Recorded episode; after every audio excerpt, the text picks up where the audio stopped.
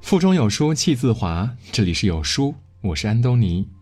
今天我要和您分享的文章是肺炎阴影下最丑陋一幕，求求你快住手吧。一起来听。这场事故原本是从一只蝙蝠讲起，贪图口腹之欲，食用野味的一小部分人感染了新型冠状病毒，然后把病毒传给越来越多的人，最终演变成一场影响整个国家的灾难。我以为疫情当前重创之下，所有人都会意识到我们从来不是大自然的主人，而只是大自然的一员。和其他动物和谐相处是保护动物，更是保护我们自己。但昨天接二连三的消息还是刺痛了我的双眼。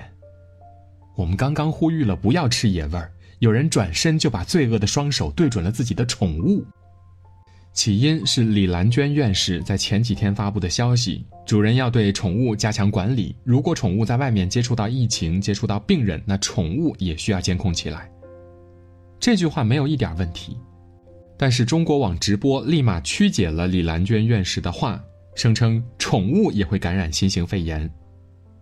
是的，就是中国网直播，一个有蓝 V 标志的大型官博公开制造了谣言。而我们在这次疫情过程中一直谨慎又谨慎，轻易不敢发布缺少依据的内容。而中国网直播毫无顾忌地编造了这样的谣言，轻轻松松地公之于众了。很快，人民日报前来打脸，目前没有证据表明这次新型冠状病毒会传染给猫狗。然而，令人不堪的一幕幕已经随着谣言发生了。中国网直播的虚假消息发布了4个小时之后，也就是昨天凌晨的4点，在天津和苑国和园小区，一个听信谣言的住户狠心地把自己的宠物狗扔下了楼。狗狗先是砸到一辆车上，把天窗砸了个大洞，然后被反弹到一边，口鼻流血而死。据附近的住户说，当时听到很大的声响，可见被扔下楼的狗狗有多么惨痛。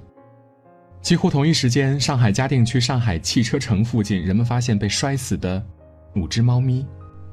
看到这些平时被叫做毛孩子的动物们，此刻身体僵硬地躺在地上，我难过得说不出话来了。吃蝙蝠的是人类，不是猫，也不是狗，他们做错了什么？凭什么让他们来承担呢？这太不公平了。如果你不爱，可以不养，但请不要伤害他们。因为猫狗也有心，也有感情，它们可能不是你生命中最重要的部分，而你绝对是它们生命中最重要的部分。你是它们最值得信赖的靠山，是最亲密无间的主人。当你把手抓向它们的时候，它们是出于怎样的信任才放心把自己交给你？当你把它们从高处抛下的时候，它们又是怎样的绝望呢？令人困惑的是，就在无数的猫狗被扔下楼之后，部分地区忽然又有了新的谣言，养猫可以预防新型肺炎。大波爱猫人士凭空出现，武汉当地的猫被一抢而空，以至于断货，重金难求。原来在武汉的猫友群，人们发现5000多个养猫的人没有一例感染新型肺炎的。养猫能抗肺炎的说法不胫而走。有的宠物店趁机炒作，猫咪一下子变得很抢手。与此同时，不少平时在武汉上班的猫主人因为疫情暂时无法回到武汉，只能拜托爱心人士上门帮忙照顾独自留守在武汉的猫。个别所谓的爱心人士上门之后，直接把猫抱走，转手卖掉，一边在虐杀猫狗，一边在抢购，甚至拐骗猫咪。人性的自私展现得淋漓尽致。对此，很多人呼吁了，如果你不是出于爱，而仅仅是为了预防病毒，真心劝你不要轻易养猫。因为没有人想看到在疫情结束之后，大量被利用过的猫咪从此流浪街头。养宠物需要爱心和责任心，而不是一时的头脑发热。养猫真的能够预防肺炎吗？是也不是。之所以说是，主要是因为3个方面。第一，养猫的人普遍会注意卫生，经常通风、消毒、拖地、吸尘，家庭卫生条件比一般人要高，而且他们逗弄猫咪之后需要洗手，洗手的频率仅次于护士。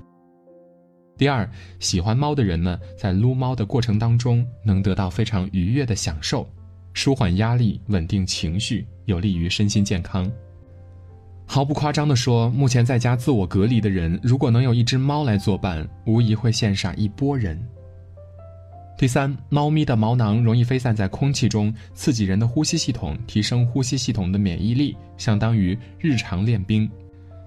以上这些好处是爱猫人士在长久的爱和责任心当中得到的回报，绝不是疫情当前临时抱佛脚买一只猫就能得到的。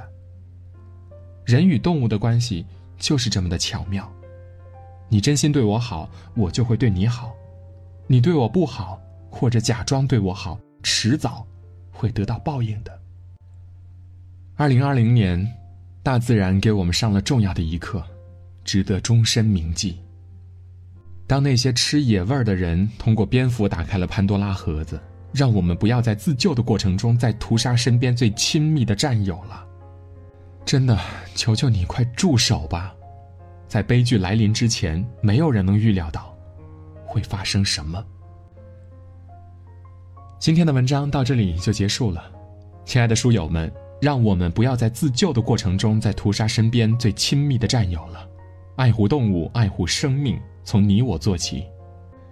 有书早晚安打卡小程序已经重磅上线了，在这儿呢，可以和千万书友一起早晚打卡，开启无灵感人生。